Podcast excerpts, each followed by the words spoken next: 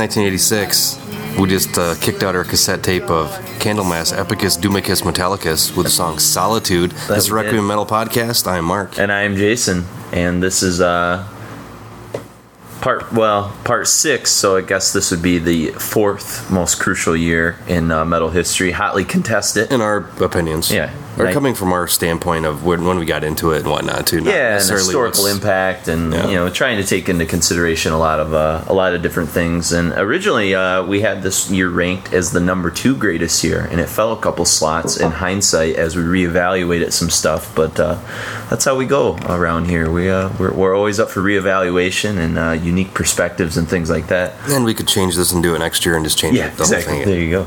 But uh, I hope not, because it it was a lot of paperwork and planning that went into all this kind of crap.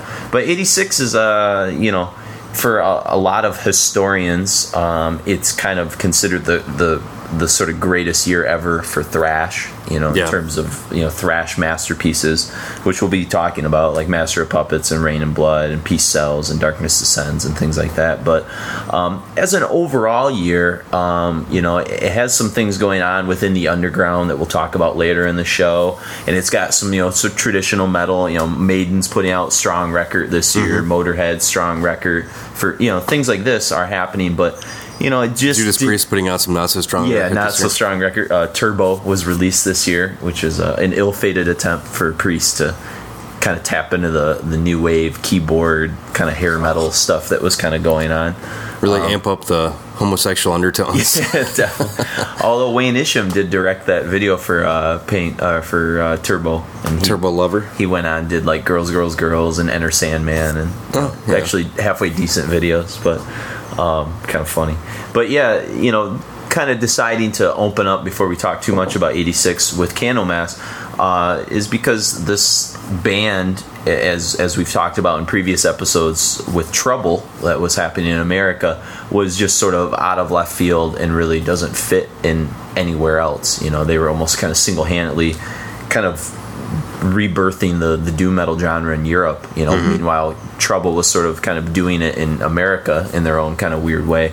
Candlemass was sort of you know because they were coming out of Sweden was bringing all these like amazing like guitar melodies and and guitar solos and, and different things whereas like trouble was more like blues kind of just like sludge along Yeah, and you know, vocally, it's, and uh, pentagram type Yeah, stuff. vocally, nobody else was really doing what Candlemass was doing with that kind of backdrop. Like No. King Diamond was, you know, but he was more, it was more in the heavy metal spectrum. Definitely not as, is you know, as doomy as as Epicus. Plus, it's probably one of the best album titles I think ever. Oh man, it just you know kind of a play on words with uh, the old Blue Cheer record from '68, the Vincebus Eruptus or whatever. Yeah. Uh, but yeah, it's it's you know classic album cover. Um, not a classic lineup though because it doesn't quite feature Messiah. He comes on the next record uh, in '87 with Nightfall, but uh, Johan Längqvist.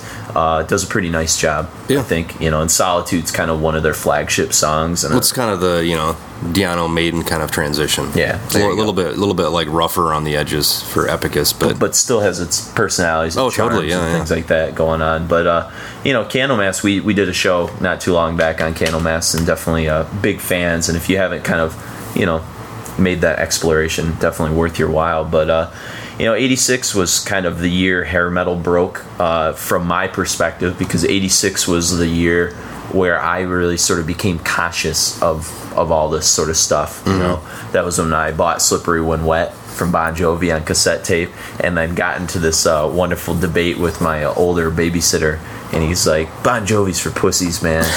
You got to listen to Poison. Look what the cat dragged in. Oh, that's, yeah, that's talk about it's at. pussies. So, well, but what, what it did is it sort of put the challenge for me to kind of continue to find heavier music, uh, you know, on, on the table, you know. Yeah. So, hey, and that, that kind of worked out all right. I if you hear any popping in the background. We're not in South Central LA. It's No. uh, it's almost uh, nation's independence birthday. It here. is. We're and uh, we got some hillbillies firing off stuff in the background. Yes, So. yes. There's some Fourth of July festivities taking place, and uh, even though this episode will come out clearly when it's done, I'm going to go on the record and say that uh, I'm supporting the Netherlands to win the World Cup right now. I don't know who's going to win it. By the time you hear this episode, it'll be like old news, but Yeah. I'm, I'm making the mark right now.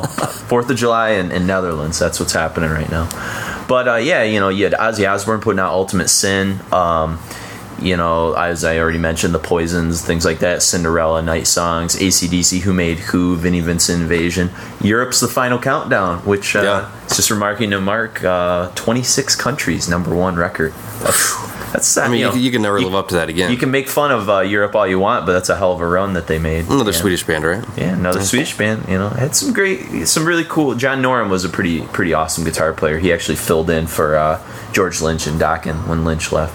But uh, Queensryche, Rage for Order, which is a pretty strong record and really kind of hinted towards Operation Mindcrime type uh, stuff. And then Wasps Inside the Electric Circus, which you say a lot of metalheads like hold up. It's kind of touted, but I don't like it. I'm I'm a bigger fan of the debut, the self-titled. Yeah, I mean, just you know. there, there's real no standout songs, and I don't know. I, you know, Wasp was a, a late coming band for me because I didn't really grow up with Wasp as much because nobody. I remember like, seeing uh, like my my uncle would have you know Judas Priest posters and Wasp posters and stuff up, but I was like eh, until I started hearing people do covers of you know like I want to Sure. be somebody and stuff like that before I really got into it. I think I gained a greater sense of appreciation for Wasp after talking, like interviewing Blind Guardian the first time, and like Hansi said like that was his major influence, like Freddie Mm-hmm. Mercury and like you know Blackie Lawless from Wasp. And I was kind of like, oh, that's you know, And. Blackie kind of at, at the point when you know I was getting into the extreme metal stuff, 89, 90, Blackie Lawless was kind of an outspoken dick. Yeah, he- like he, know. he really had like rubbed people the wrong way a lot. Well, so I think know, that kind of Chris Holmes attributed to it. decline of Western civilization. You know, I mean, like Yeah. know, watching him drunk in the pool and all that stuff. And then one other, I guess, big metal event. Uh, well, I don't know if metal, hard rock, whatever you want to call it, but this is also the the the controversial year when Van Halen put out 5150 with Sammy Hagar. Could they survive post uh, Cabo Wabo. Yeah. Uh, they did, but uh, I don't know whether anyone gave a crap in metal. I don't. I don't think so. But, but anyways, some some other things that are kind of happening in traditional metal around this time is I was talking to Mark. Is you know some of the flagship bands were putting out like really strong records. You know, um, you know in a way like the Motorhead Orgasmatron is is like I I don't want to say the last masterpiece, but like it's almost like the it, part of that like classic era with Ace of Spades and um, I'm drawing a blank. Um, no Sleep Till Hammersmith. Uh, I mean, it's basically the you know. uh, yeah the the classic lineup Mm-hmm. as well with with Philthy Taylor, um, Lemmy, and God, why am I drawing a blank on the other dude? uh, I'm trying to remember. I can see their photos, but unfortunately I don't have the liner notes. Oh, lovely. Well, it, it's oppressively hot, so that's as much information as you'll get right now. But this is yeah the kind of like the classic era Motorhead. and the song itself orgasmatron is is really like sort of a giant fu like i mean it's it's such a like a statement of purpose Well, from huge Lemmy. anti-religion yeah song. yeah i mean it's it's almost like the the sort of like punk metal like symphony for the devil or something like that you know Yeah. i mean it's got that that kind of like Well, and it's so to it. incredibly simple. Yeah. Too. I mean, that's that's and then you know uh, the, I knew of this with the Sepultura cover I was gonna say people like you and I Before, found this uh, with yeah. Sepultura, you know, and then went back. But I mean, I think it's it's one of the most metallic Motorhead songs that they've ever written. If mean, you know, like and don't call them metal band. They're Yeah, rock and roll, dude. Exactly. But whereas like a lot of their songs are, are based in like the sort of fast punk kind of rock and roll stuff. This this one has like a very much a, a metal feel to it. So you know, and then Iron Maiden's putting out somewhere in time, which uh, you know you're uh, you're you know the resident I guess Maiden expert, but this is uh, Well, this is all. Uh, this is Adrian Smith writing it and doing lyrics. On most of the record or the No, no, thing? just this song. Okay, this Wasted song. He did a couple yeah. on this one, but and it seems like it's kind of like the most, I guess, uh, personal song I think Maiden's really done, where you actually it feels. It feels like they're taking something out of themselves and putting it into outside of, uh, you know, like their actual experiences, and it's not just like you know, Genghis Khan or Alexander the Great or this kind which of is stuff. on which is on this Yeah. record. You know, loneliness is a long distance runner, which as a long distance runner, I can relate to the loneliness. Which I, I never understood that the lyrics as a kid. I was like, what, what does this even mean? I think it's a poem. Loneliness is a long distance runner was. Oh, I'm a, sure it is. a poem. you Yeah, know. I'm sure that's that's one of Bruce's But songs. this is uh this is one of my favorite covers, definitely, because you know you get the back cover, which has it's like the Where's Waldo. You get to find all the like really neat little like inside jokes that Maidens. Well, it's one of the few that actually has Maiden on it, painted Yeah. in the background too, and you get to see a little bit of uh, you know what what came before and you know into the future through the void or whatever this got here. But Now, would you say that this? I mean, Seventh Son is a great record, but it's definitely like a change in sound and, and maybe not as Yeah. like revered by some people. Would it's got some great this is- songs on it, but uh, yeah, Seventh Son. As far as I'm concerned, it's not. It's it's a little too spit and polish. It doesn't have a lot of that. It doesn't have like some of the attitude that some of the previous records had, production wise too. A little bit rough, a little having something a little bit rough, and it's so clean and spit and polished. That's what kind of turned me off to it. So would you say somewhere in time, like this kind of ends the like original like kind of maiden cycle of just like masterpieces one after another? I mean, that's kind of the the common consensus with a lot of people I know. That that's this is kind of the last record they after Seventh Son came out. They're like, yeah, Yeah, It's okay. you know, I mean, No Prayer for the Dying is like, mm, No Prayer for the Dying. I think is probably one of their weakest records. yeah, Uh, yeah. Even going into the Blaze Bayley era, I mean, I think it's probably Virtual Eleven is is an absolute turd, and um, But the the first Blaze is X actually Factor. okay. It's got really good songs on it, but it's got Blaze singing. And- But uh, I've got actually a live disc with with uh, Dickinson doing, you know. Um, I'm trying to think of what's what's there's two or three of the songs on there. Yeah. Man on the Edge. Man, and, yeah, I'm trying to remember some of those um, tunes. a couple other ones. Sign of the Southern Cross is that one too? Uh, that's that's uh Black Sabbath, It's something similar. but it's that. Southern Cross, I think, or something like that. Yeah, I think Yeah. I know what you're talking about. But yeah, so like you know, again, even though like this year's known more for like thrash metal, there were still like big records like by traditional Mm-hmm. heavy metal bands like Motorhead, like Iron Maiden, and as we'll also hear after Orgasmatron and Wasted Years, it's the Return of the King. That's right. Make it a Fatal. Portrait. Yeah. Ah, the first King Diamond solo record, and uh, the first of really a string of like three or four kind of masterpieces here. You know, with Yeah. them and uh, Abigail and uh, Conspiracy. But um, yeah, you know, King Diamond picks himself up back up after the demise of Mercyful Fate and uh, grabs Andy LaRocque and a couple of the old members of Mercyful Fate and.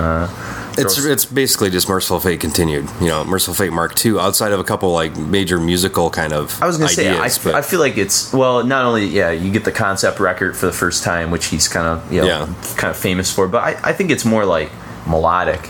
You know, it's it's Yeah. less like he- it's less heavy, but like more like well, you don't get those like kind of like cutting Hank Shermann riffs that are. It's kind of you know it's more dirty in the metal realm, but then you know crazy solos. This is I guess across the board a little bit you know kind of smoothed out, ironed out. yeah, for sure. It's definitely a little more spit and polished, if you will. and it's a lot more uh, theatrical. I would say as well. Yeah, over the top Yeah. is maybe the word we're looking for. So, but uh, you know, so that's what we're gonna kind of head into next is some classic metal. We got uh, Motorhead's Orgasmatron from Orgasmatron, Somewhere in Time, Iron Maiden with Wasted Years, uh, one of Mark and I's favorite tunes, and then King Diamond's Fatal Portrait with Dressed in White, which has some uh, pretty awesome uh, Andy LaRocque guitar stuff. And then we'll uh, we'll end with a, a surprise, which will kind of lead us into our, our next conversation. So enjoy Orgasmatron.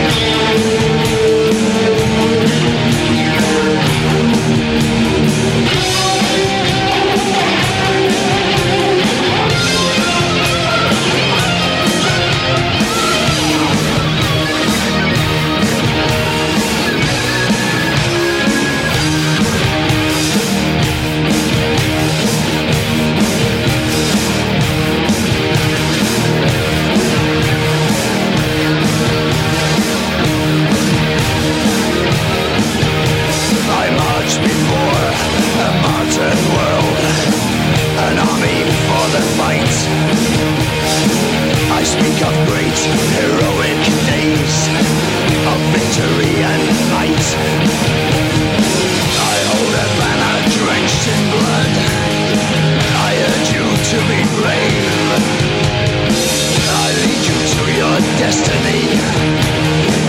I'll lead you to your grave. Your bones will build my palaces. Your eyes will stud my crown.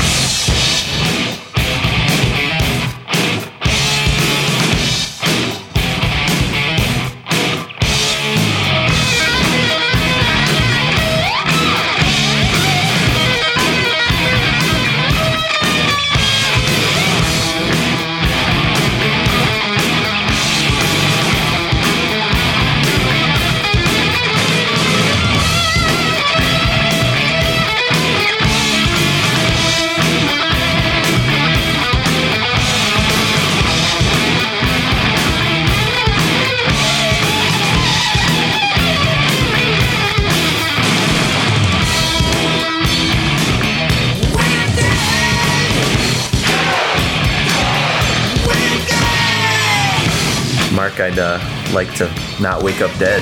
I'm hoping. I know. Tomorrow morning, uh, after the Fourth of July celebration.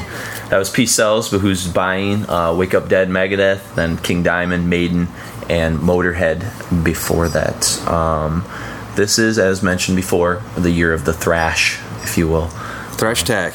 Thrash Tack. Some people say it's kind of the death of thrash too. You know, some you know like purists like are almost like after '86, it just kind of gets like what's the point after Reign in Blood and Master of Puppets? You know, like how can you top those records? Well, then you get uh, Rust in Peace and uh, you know And Justice for All, and you know there's another a handful of other ones that come out, but people could you know say, think- well, are these really thrash? I was gonna say purists might say, well, you know, Justice for All is just like a really great like prog metal record, you know, like Yeah. juiced up with a couple thrash riffs here and there. And Rust in but, but as far as you know, thrashy. when I, when I think of thrash, I think of just you know the muted palm guitar riffs, which I, just- think is kind of like you know one of the big ideas behind it, and I think Justice really kind of pushed that more than anything. Pushed that till it's a lot. Actually, I think Arise is like one of the last great thrash records too, which Mm-hmm. Yeah. it's pretty much a thrash record, in all intents and purposes. Absolutely. You know, but again, so you know, from a scholarly standpoint or fan standpoint, however you want to look at '86 in terms of Mm-hmm. what it meant to thrash, it was undisputedly a, a big year. And you know, in a previous episode, um, I think when we did the 1985 episode, which might have been part nine or something, we played something from "Killing Is My Business" from Megadeth, and big leap forward in terms. Oh, of production, in terms of songwriting, in terms of just everything. You know, uh, the competency. It seems like Mustaine's actually focused. Whether or not he's got himself cleaned up at this point, I, No, I think he was pretty whacked out on heroin still. yeah. But at the same time, he's at least you know gotten far enough away from Metallica to like get some perspective to, to write a, a great. Isn't record. this the this the last record with Chris Poland? Uh, yeah, before Okay. Poland dies, right? I don't know if Did he Poland dies. die? No, I- oh, I think he I'm just sorry. got- he got uh, kicked Gar out. Samuelson was the Yeah. guy that, that ended up dying. A lot Yeah. of drugs going on in this band. Yeah, but yeah, David Ellefson and Gar Samuelson and Chris Poland. Uh, Poland didn't he go on and do something for another band? After He went on to do uh, the Chris Poland project or something. It was god awful. Yeah. and uh, you know, but classic cover, really like the first classic. Uh, you know, um, Ed Repka, Ed Repka, uh, but I forget the character. Vic. Vic, yes, Yes. Uh, I mean, I guess you could technically say that Vic was on the cover. Killing is my business because it was like a skull and crossbones type looking thing on the cover, but it But I don't know if we talked about the whole the idea behind that thing. I don't know that, if we that, did. Like the cover got damaged or something. The actual Oh, painted cover, happened? and actually they put that together out of just junk they had laying around uh. to try to, and just took a really quick photo. And, and like, that's what that, not happy with that. That's what that whole record feels like, though. Killing's my business. It just feels like something like that just got thrown together. It should have been. I think it should have been a handful, like two to three EPs. maybe. Yeah. If they could have like made them make sense together, but it just does not. It does not hold up as a co- like cohesive record to me at all. No, not at all. And I'd say the the first half of Peace Sells, the opening four or five songs, is is absolutely incredible and, and can kind of hold its weight with uh, with anything else that was kind of coming out. The problem with this record is, you know, like the the last half is pretty unmemorable in a sense. I mean, I don't want. I'm sure I'm pissing a, a hardcore Megadeth fan Oh. off by saying that, but Some Megadeth fans are too. Com- compared to like say Rust in Peace, which just like works conceptually from start to finish, or Yeah. Reign in Blood, or Master Puppets, or some of these other thrash masterpieces, even Among the Living, which was put out in '87. Um, you know, after you get beyond Peace Sells and Wake Up Dead and uh, Devil's Island and some of that kind of stuff, there's really you know like a lot of those songs don't jump out to me, but it is you know nice to see Dave back and Dave focused and and writing uh, pretty killer stuff. Do you, know, do you know what this uh, record cut like clocks in at? Because I always had a feeling that it, it seemed like it went on too long. I don't know about that. I think might only be like 35, Yeah, it's probably minutes. like in the 35 40 minute range. I think each song's like four to four and a half minutes, and Yeah. what are the eight songs? So Yeah. yeah, yeah. So it's probably right around that time. But yeah, I had a cassette having- tape for a long, time. Yeah, long I, I listened to the first side more. Exactly, Than I the second listen to side. side eight all the time. You know, that's just what happens for those of you who have cassette tapes out in there.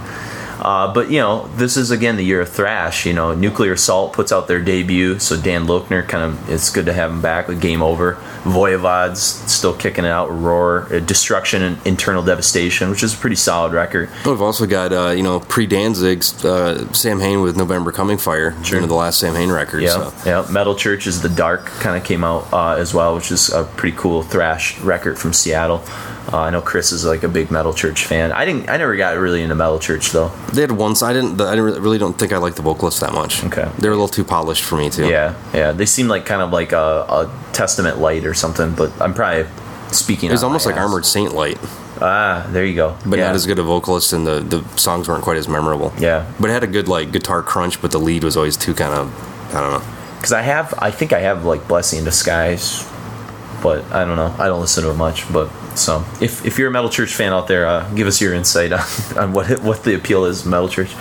Um, uh, what we're gonna get into next though is is is kind of um, well, it's Metallica Master of Puppets, and I mean, If you don't know about this record, or if you haven't heard it, then what the hell? Where have you been living? like, yeah, what what are you doing? Listen to this podcast. Uh, you, I mean, you this- downloaded the wrong thing. I think. Yeah, like even in like the oh, this is probably like the mid to late '90s, isn't into 2000s. Like even the classic rock station would have like a Metallica block every day, and they would not discriminate against records. It'd No. be across, you know, across the board, like whatever they felt like playing. So I, I know this song's probably you know you've heard it a million times, but uh, you know let's throw it in the context of everything else that came out this year and. yeah, you have you have to you know give credit where credit's due. I mean, this was you know for a lot of people the the, the peak of sort of thrash. Um, Well, this is one of the underground bands that made you know made good that mm-hmm. actually brought a lot of eyeballs on you know thrash outside of just like the, the small focused underground scene that was happening at the time. and a, in in a way, like Metallica did all this without the help of MTV, without videos, without singles. Without radio, Without radio, you know, and they they they seem to you sell a ton and ton of. Well, they were, I think they were kind of like the next uh, next to Maiden because Maiden had next to no radio play either, and uh, they made they basically made their reputation on their touring,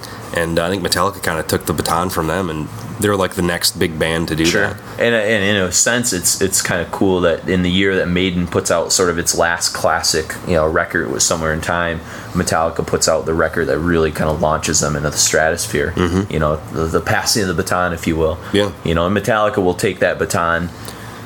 You know, up into the, the, the mid '90s, or well, I guess the early '90s with the Black record, and then kind of things get fuzzy. You know, Yeah. I mean, they're still huge, obviously today, but controversially huge. You know, in Uh, yeah, I mean the last record was it was it was decent. I would say it's fifty percent pretty good.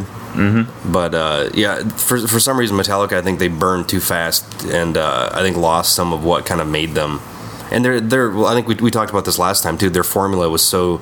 It wasn't quite as focused as like you can say. There's like uh, these five things that need to be in every Maiden song, and they are in every Maiden song or Yeah. Priest songs and stuff. But I think Metallica was a little bit more flexible with that, and they I think they they didn't have those those kind of concerns as much, and then kind of you know, oh, what do we do? Well, we're going to take five years off and make some dog shit. Yeah, and, and, and you know they, they were too apt, I think, to experiment with things, and and you know I don't want to like I think it's cool to to to do different things and to get outside the the Oh, yeah. box a little bit, but and But that's also what uh, B sides are for. yeah, that's true. It- to, know. to make those Or kind of EPs, huge, you know, yeah, those like huge that. leaps. Yeah, I mean Anthrax. Anthrax never muddied up their records with like starting up a posse and stuff like that. You know. Yeah. I mean, or, or, or I'm the man. You know. I mean, they never put that like in the middle of like persistence of time. You Oh, know. no, yeah. I mean, they were smart enough to do that kind of stuff. So. But you know, I mean, this is this is uh, you know, Welcome Home Sanitarium, uh, Orion, which is sort of you know Thing that should not be. Yeah. Little HP Lovecraft for you. yeah, and uh, and then Damage Incorporated, which we debated playing, but uh, we I don't like the whisper thing. yeah. and Disposable Heroes, kind of great anti-war song, and of course the title track, which is you know, it's it's. I remember being so surprised when I saw Old School. And that scene happens where the van turns the corner and Master Puppets Metallica comes in because to me that was like the mainstreaming of like a song that like I had always considered part of like the metal underground. Like Mm-hmm. I knew people knew Master Puppets, but it was like an eight and a half minute song. It's not like Enter Sandman. It couldn't be on the or radio, or, yeah. or something like that. And uh, when that popped in the middle of like old school, which became like this phenomenon, you know, that made Will Ferrell's career and you know Mm-hmm. all these other guys. It just it was kind of shocking in a way, but like also like very satisfying. I remember feeling like this like sense of like wow, like my my culture has arrived. You know, like Yeah. here we are. Like pop culture is like now consuming Master of Puppets and stuff. You know, but It took them long enough. yeah, but anyway, so we got uh, Battery up from Metallica. And this is sort of the, the most like I guess thrashy, you know, hyper, you know, in your face kind of energy type song on the record, along with Damage Incorporated. And uh, you know, it's it's a funny song because I was telling Mark, I'm pretty sure I read in an interview somewhere that Lars uh, just wrote the lyrics in like five minutes, and they're horrible lyrics. I mean, it's really not a Lunacy great song. Abounding. Yeah, Everyone- batteries. I, like it's just like it, it sounds like somebody a German metal band would, would like come up with. Well, it sounds like somebody that English wasn't their first language yeah, would, would yeah, write. Yeah. exactly. And then we're going to kind of take things into darker thrash territory, no pun intended, with Dark Angels and Darkness Descends, uh, and the the first appearance of Gene Hoglan, who uh, rumor has it plays a big, pretty big role in extreme metal down the road. So Yeah. Name a band he hasn't been in. Um, yeah, no doubt. Him then- and Steve DiGiorgio are kind of prolific. I know, that. I know, and Tony Choy. You know, there's a couple other guys like that, but yeah, Dark Angel, uh, Darkness Descends, um, kind of ups the ante. Uh, I've heard it called caffeine speed metal before. It's like hyper thrash, you know. Um, but but Hoglan, the drummer, you know, paid particular attention to Merciless Death to some of the stuff he's doing, and then it's going to get into some heavier thrash territory where where the line begins to get blurred between thrash and kind of early death metal stuff. So we'll talk about all that stuff when we get back. So enjoy Metallica, Master Puppets Battery, Dark Angel, Darkness Ascends, Merciless Death, and then a slew of other uh, classic stuff from 86.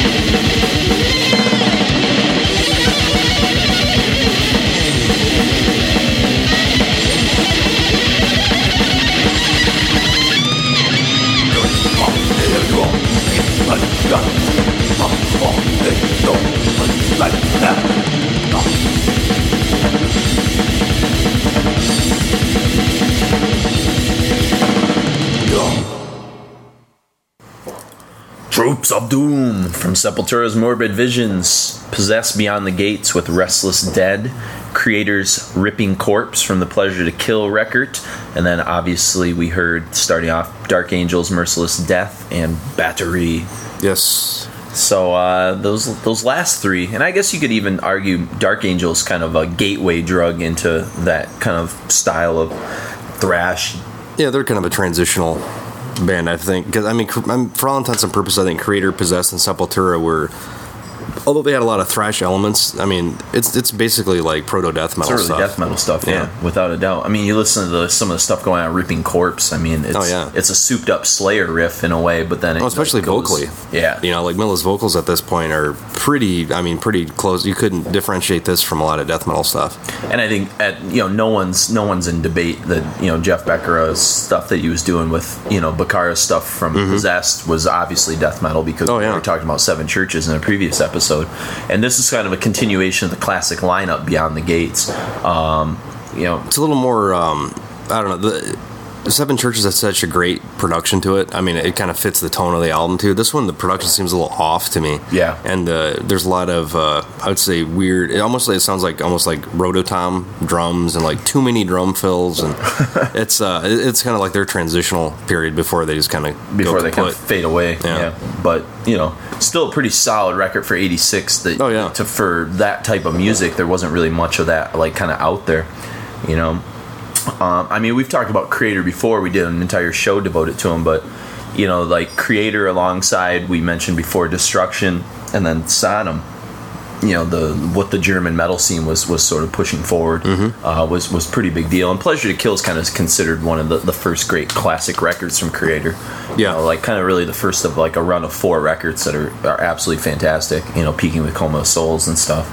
So, um, and then Sepultura, Morbid Visions. Um, which many people might know is the Morbid Visions Bestial Devastation split. Yeah. which was put out. I think that was put out after they kind of started getting a little bit popular with the Rise. I think so too. Got reissued. And Bestial Devastation was 85, and then Morbid Visions was 86, and then they re-recorded Troops of Doom with on Schizophrenic.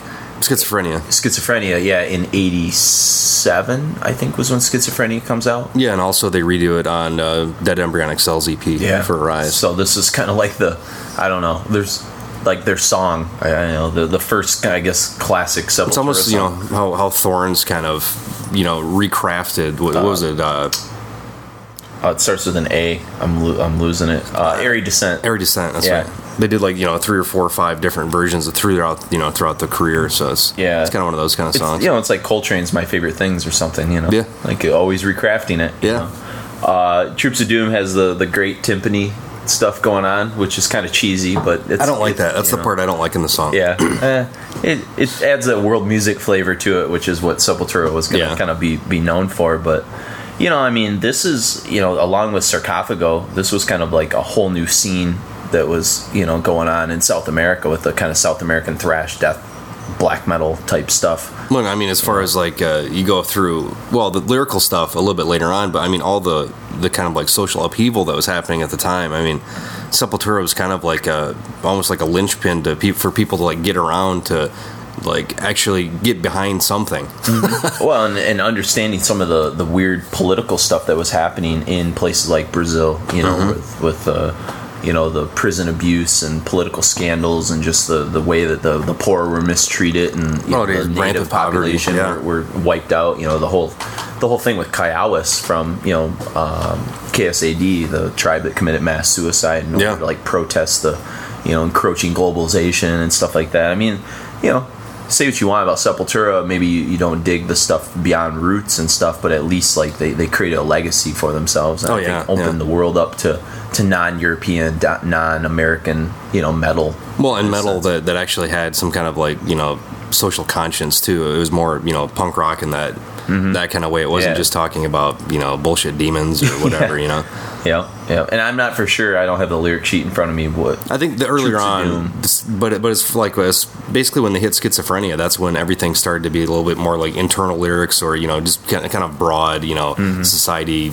kind of uh, you know whatever. So I think they started off more like kind of Slayer like lyrics, and then kind of transition more towards, I guess, Mm-hmm. Which makes that- sense. Start out as a teenager, you know, you don't really care as much unless it's right in your face about what's going on Yeah, yeah. political climate. Yeah, but you know, it's it's kind of a nice. Uh, I, I see Morbid Visions kind of like not not like the official start, but like it's that's like the first like polished piece of work from a you know from yeah. Sepultura. I think it's yeah, where they start to kind of like get their formula of what you know what works for them and Mm-hmm. you know kind of their uh, overguiding principles. along with this sort of kind of having the, the world music kind of appeal and things like that that was happening in there. But And the uh, the battery bullet belts. yes, that they if, if you see Global Metal, the documentary, they, they talk about how they uh, created those all out of batteries because they saw the destruction cover and stuff. Yeah. it was kind of cool. But uh, we're gonna end things kind of with a trio of, of tunes tonight um, that represent. Um, in a sense, either beginnings or really kind of peaks of where you can take certain types of sound uh, beyond sort of the thrash stuff that we just heard and beyond the speed, beyond some of the intensity of what Kreator and Possessed and, and some of these bands were doing. Um, you know, the uh, other things that were kind of pushing the limits around this time, you know, Conflicts, Ungovernable Force was coming out, and that was a pretty, you know, along with Siege and some of those other bands, pretty influential in the grind ca- scene in the UK. Yeah, and what would become known as crust as well. Yep. Uh, Abominations of Desolation by Morbid Angel was recorded in 86, but wasn't heard until uh, 89. For, for good I reason. I think. Uh, Mike Browning kind of uh, really soured the brew on that album. His drumming and his vocal performances. hey, oh, Not a big. Uh, yeah, Mark's Mark's not the biggest Nocturnus fan, uh, no. and I, I'm I'm not either. I don't I don't know too many big Nocturnus fans. I guess I think the Key's got a couple decent place. songs, but it's like, uh, yeah. yeah. It's you know Angel. It gave us Angel of Disease at least that the at least Dave Vincent could rework for Covenant. Oh, I mean, there's there's some good songs on it, but just there's that there's that glaring Eh, yeah, kind of. Uh, It's a- it's a rough- a rough Mike beginning, if you Browning. Yeah, you know, we're going to talk about the Canadian metal scene, but uh, coming up here in a second. But Canada was doing some pretty extreme stuff as well. It wasn't just the American or the German or even the Brazilian stuff. Slaughter Uh, Slaughter, yeah, it was Strappado, which is a, a, pretty cool record that Mark and I have just sort of recently discovered. Uh, we're uh, preparing it for our Canadian metal show that's Yes. to be coming down the pike. But a band that uh, was that we are going to play from Canada was Infernal Majesty from the None Shall Defy record. Uh, it's a song called SOS, which is like Servants of Satan or something. It's something with Satan. Uh, Yeah. is what it stands for. Um, incredibly heavy. I mean, almost black metal type leanings in some of the stuff that's going on here. I mean, it reminds me of stuff that like Merciless would later go on to Mm-hmm. do, or even like Tormentor and stuff like that. That was you know the the pre death metal kind of And this stuff. is a- but this is like there's so many like the riffing. There's like okay, here's templates for Swedish death metal riffing vocally. You know, uh, just everything. It seemed to like be. I don't know how. Way ahead of its time. Yeah, and I don't know how like, how much this penetrated anything. Being you know, I mean, there's a few bands that have covered Infernal Majesty, and we clearly were talking when Mark and I were listening to it the other day. You know, we clearly could hear like Darkthrone influence. You know, for sure. Oh, yeah. this is the kind of stuff that Fenriz would get a hold of. And you said that you thought that for some reason a lot of the European metal bands would have, or European teenagers would have been able to get a hold of some of the Canadian stuff easier than America I would think just because it's it's usually in the same systems. because of the same distribution systems and stuff. Yeah, Because even like Canadian imports, when I was a kid, that was you know a lot of those bands just they didn't have U.S. distribution. So it's kind of a rarity. Yeah, Yeah. so that's kind of interesting. So maybe bands like Slaughter and Infernal Majesty had more of an impact over in Europe than, than in America, and that's why. Yeah, I'd imagine probably a lot of them were on UK based labels, mm-hmm. Or you know, just you know, since it's all it's all one big kingdom. Sure. And Infernal Majesty, for, for some people who are into the extreme metal scene, people will know another uh, song from None Shall Defy, which is Night of the Living Dead, uh, that Dawn covered. Um, Fantastic song. Yeah, and we played that actually on our Halloween episode, I'm pretty sure. But uh, another band that's uh, kicking it out in '86 was Repulsion. Um, they record Horrified, and a lot of the songs were recorded then, even though it doesn't really get released until like '88, '89, you know, via relapse and stuff. But this, a lot of this stuff was, you know, it was hitting the tape trading scene. It was floating around. It was so clearly having a big influence, you know, on Napalm Death and, and uh, Entombed and Mm-hmm. you know a lot of uh, the, the Swedish bands in terms of uh, the birth of the the blast beat, really. yeah, you know, along with Charlie Benante uh, in SOD, you know, there's a debate over who who kind of crafted it, but who cares? You know, it's always been there. It's just somebody had to pluck it out of yeah, the ether. exactly. And uh, you know, Flint, Michigan, uh, hometown heroes for Mark and I. We actually got to see Repulsion a, a few weeks ago uh, at Maryland Metal Fest, and they were pretty hit. Oh, Scott. Carlson seems like a pretty pretty fun guy to hang out with. I'd imagine. So we've got Repulsion, Horrified, Stench of Burning Death, kind of uh, to help open things up on our closing set here. Infernal Majesty's None Shall Defy, and then of course we're ending with the mighty Slayer, Reign in Blood with Raining Blood, and uh, Everybody knows the song. there's uh yeah not a whole lot i can say to, to really amp up the song anymore other than to say it might quite possibly be the greatest riff in, in heavy metal history. Uh, Dun, dun, dun, it's just absolutely uh, you know I, I mowed a lot of lawns to this song let's just put it that way. And it's a good way to kind of close things out and it's kind of arguably uh, from a lot of purist perspectives the sort of most influential metal record of all time or one of them along with probably early black sabbath you know. I think one of the most, uh, I, I guess, broadly appreciated as well out of any genre. Mm-hmm. I mean, as far as like punk kids get into this record you know And I mean, it, it just feel like you find it in like you know Mojo magazine will talk about how it's an influential Mm-hmm. record. I think a lot of it had to do with you know you know the Rick Rubin kind of factor too.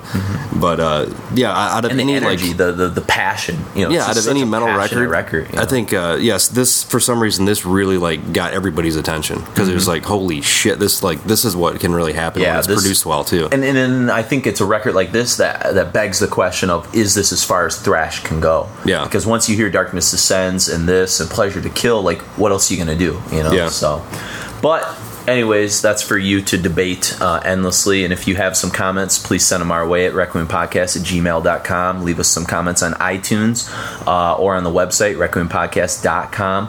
Uh, check us out on Facebook as well. So uh, enjoy the fourth most crucial year in metal history, according to, uh, To the, the humbly uh, Jason and Mark here. Uh, 1986 concludes with Repulsion, Infernal Majesty, and Slayer's Raining Blood. So uh, for Requiem Podcast, I'm Jason. And for 1986, I'm Mark. Of Burning Death. Enjoy.